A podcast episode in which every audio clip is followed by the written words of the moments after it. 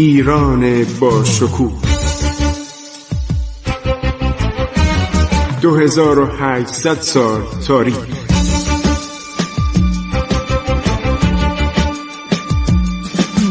عبور از تاریخ.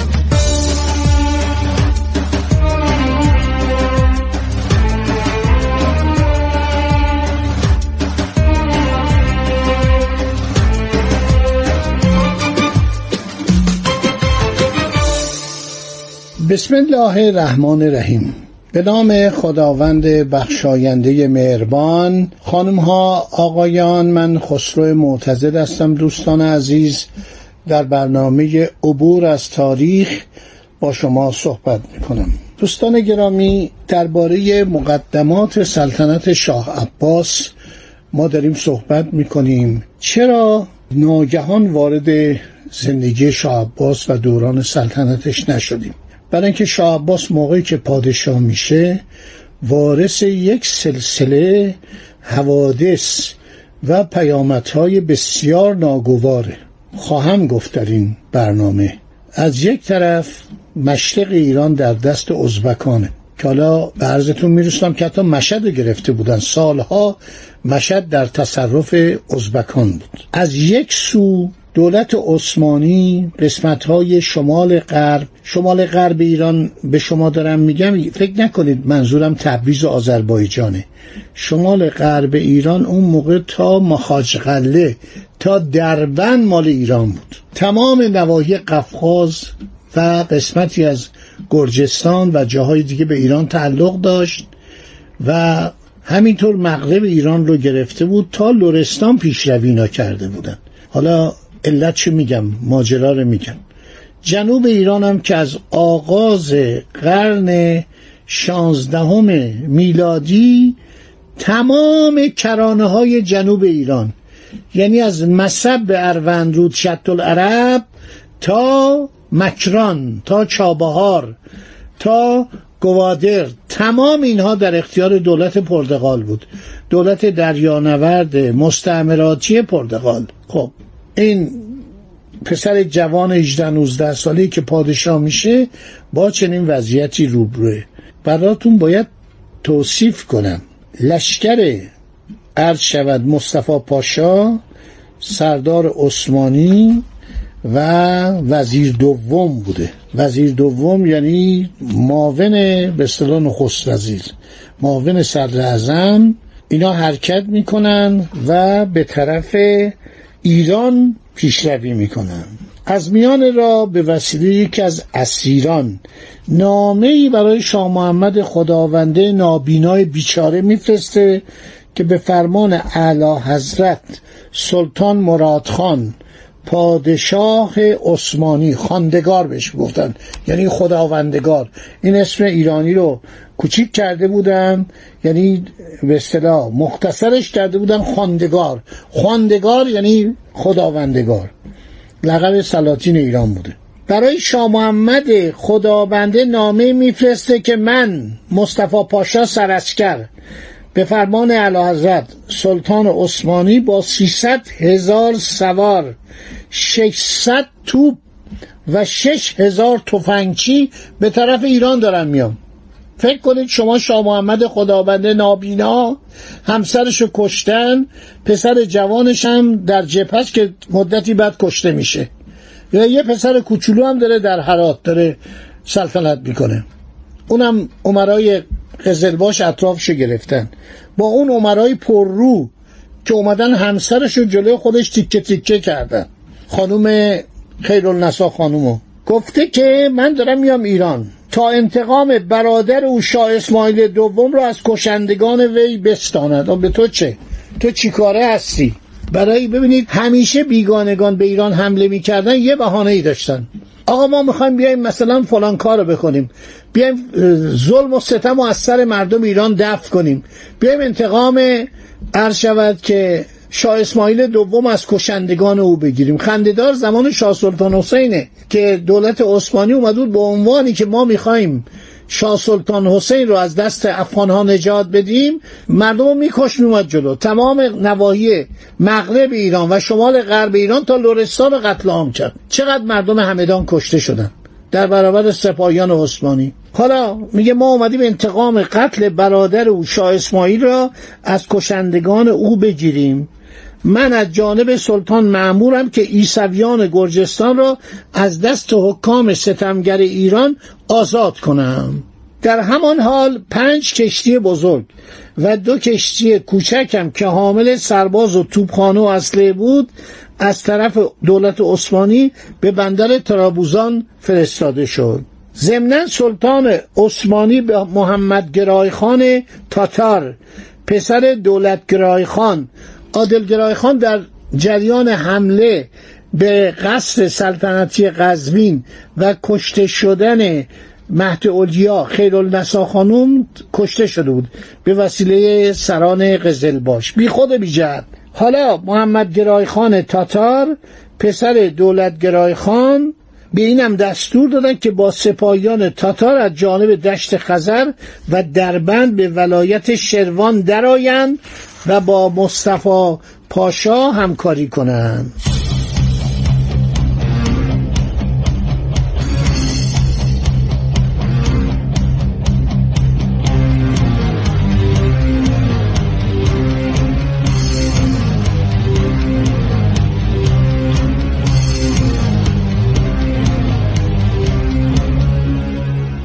مرحوم فلسفی یک نکته رو در کتاب خودش یادآور شده. در یکی از اسناد سیاسی کتابخانه واتیکان ایشون خونده بود که شاه محمد پس از آن که به سلطنت رسید متوجه شد سلطان عثمانی برخلاف مرسوم زمان سفیر مخصوص ایلچی به دربار ایران نفرستاده و جلوس او را تبریک نگفته. و این امر را هم بر دشمنی سلطان کرد و به تهیه سپاه پرداخت تا به بغداد حمله برد. سلطان عثمانی چون از قصد او آگاه شد به سواب دید سرداران ترک پیش دستی کرد و مصطفی پاشا را به گرفتن آذربایجان و گرجستان و شروان معمور کرد. البته این اشتباه است. این اشتباه است اینطور که استاد فلسفی میفرمود و کسی که ایلچی نیومد برای تبریک سلطنتش شاه اسماعیل دوم بود.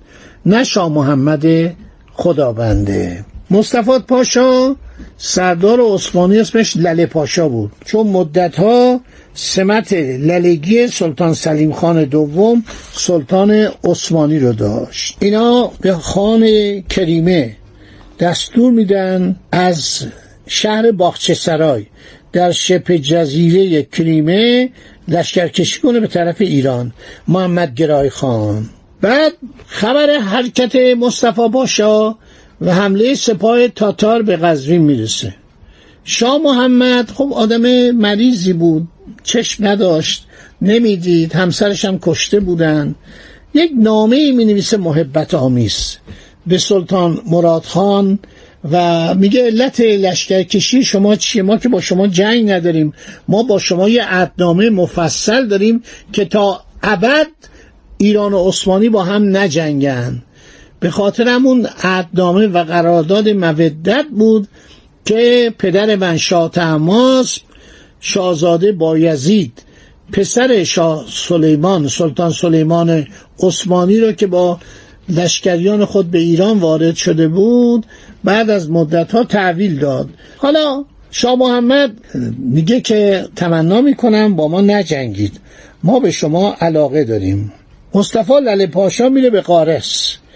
اقدام می‌کنه به تعمیر قلعه آنجا. شاه محمد سفیر با چند صندوق میوه به عنوان هدیه نزد مصطفی لله پاشا میفرسته. میگه که خواهش می‌کنم از تعمیر این قلعه خودداری کنید. ما یه قراردادی با هم بسته بودیم که این قلعه تعمیر نشه و نقطه بیطرف باشه. قلعه قارس بین ایران و ترکیه. و حالا شما دارید این کار می‌کنید. من تمنا می‌کنم که طبق موادی که ما در قرارداد زمان مرحوم شاه سلیمان سلطان سلیمان بستیم این قله باید مخروبه باشه. برای که ما نگرانیم و شما هم قبول دارید ما می‌خوایم نه ما اینجا رو بگیریم نه شما. نه شما متصرف بشید نه ما متصرف بشیم. سفیر وقتی میاد با صندوق های میوه به خدمت لده مصطفی پاشا. شنیدم نامه اینطوری بود. به قارس آمده و به ساختن قلعه مشغولی. امیدوارم که این خبر درست نباشد وگرنه سردار ترک باید بداند که شاه ایران آن قلعه را دوباره خواهد گرفت و دیواری از سرهای سربازان ترک در آنجا برپا خواهد کرد. مصطفی پاشا پس از خواندن نامه شاه محمد خداونده دستور عجیبی میده. دستورش اینه که سی تن از اسیران ایرانی رو در حضور سفیر سر می‌برن. سرهای ایشان را زیر پی قلعه میریزن. شمایی که میگید چرا دولت ایران با دولت عثمانی میجنگید؟ این ببینید این تاریخ کشیشان کرملیته. از کتابایی است که در واتیکان پیدا میشه. تاریخ مفصلی این کشیشان همه چیزایی که به چشم دیدن نوشتن دستور میده. این میگه آقا این قلعه رو نساز. ما تو قرارداد با هم ذکر کردیم که قلعه قارس باید همیشه همینطوری باشه. میگه سی تن از اسیران ایرانی را در حضور سفیر می‌کشند و سرهای ایشان را در زیر پی قله میریزند سپس دو بار قاطر یعنی روی قاطر که حمله کردن. دو بار قاطر گلوله تفنگ به سفیر می‌دهد و می‌گوید در اردوی من جز این هدیه‌ای برای شاه ایران پیدا نمی شود سفیر نزد شاه محمد برمیگرده گزارش مأموریت خیش را به عرض میرساند. شاه محمد بیچاره خیلی حسنیت داشته خیلی اهل صلح بوده. خیلی دم از دوستی و گفتمان می‌زده. باز یه سفیر دیگه میفرسته. میگه برو ببین این قله رو ساختن یا نه. قرار بود این قله ساخته نشه که خیال هر دو دولت راحت باشه.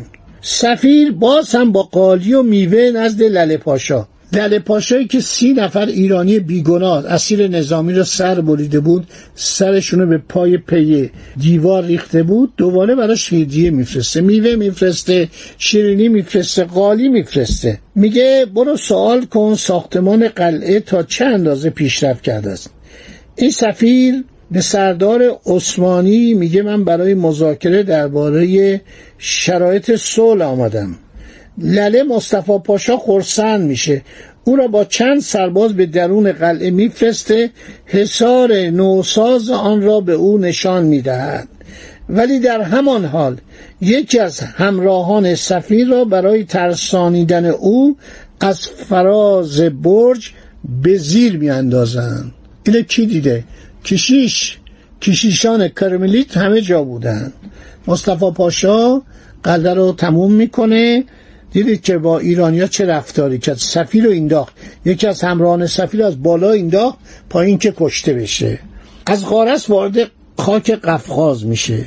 چون این خبر به قزوین رسید از جانب شاه به امیرخان ترکمان بیگلربیگی آذربایجان و امام قلی خان بیگلربیگی قراباغ و محمدی خان تخماق استاجلو بیگلربیگی چخورسعد دستور داده میشه که از پیشرفت قوای اردوی ترک جلوگیری کنن. اینا با هم اختلاف داشتن.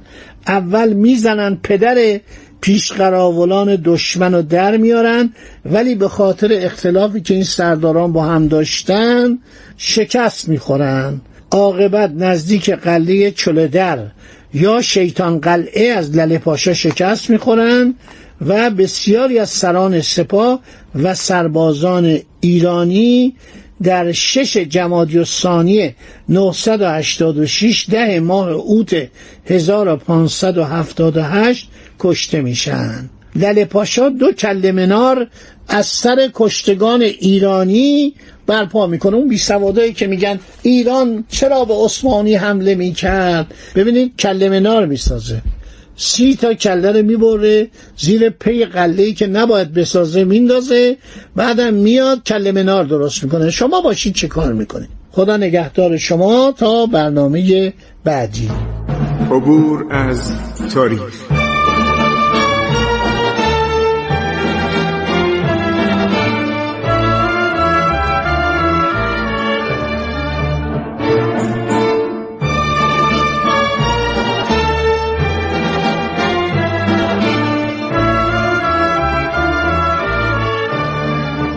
ایران با شکوه. 2800 سال تاریخ. سرگذشت ایران ما به روایت خسرو معتزد.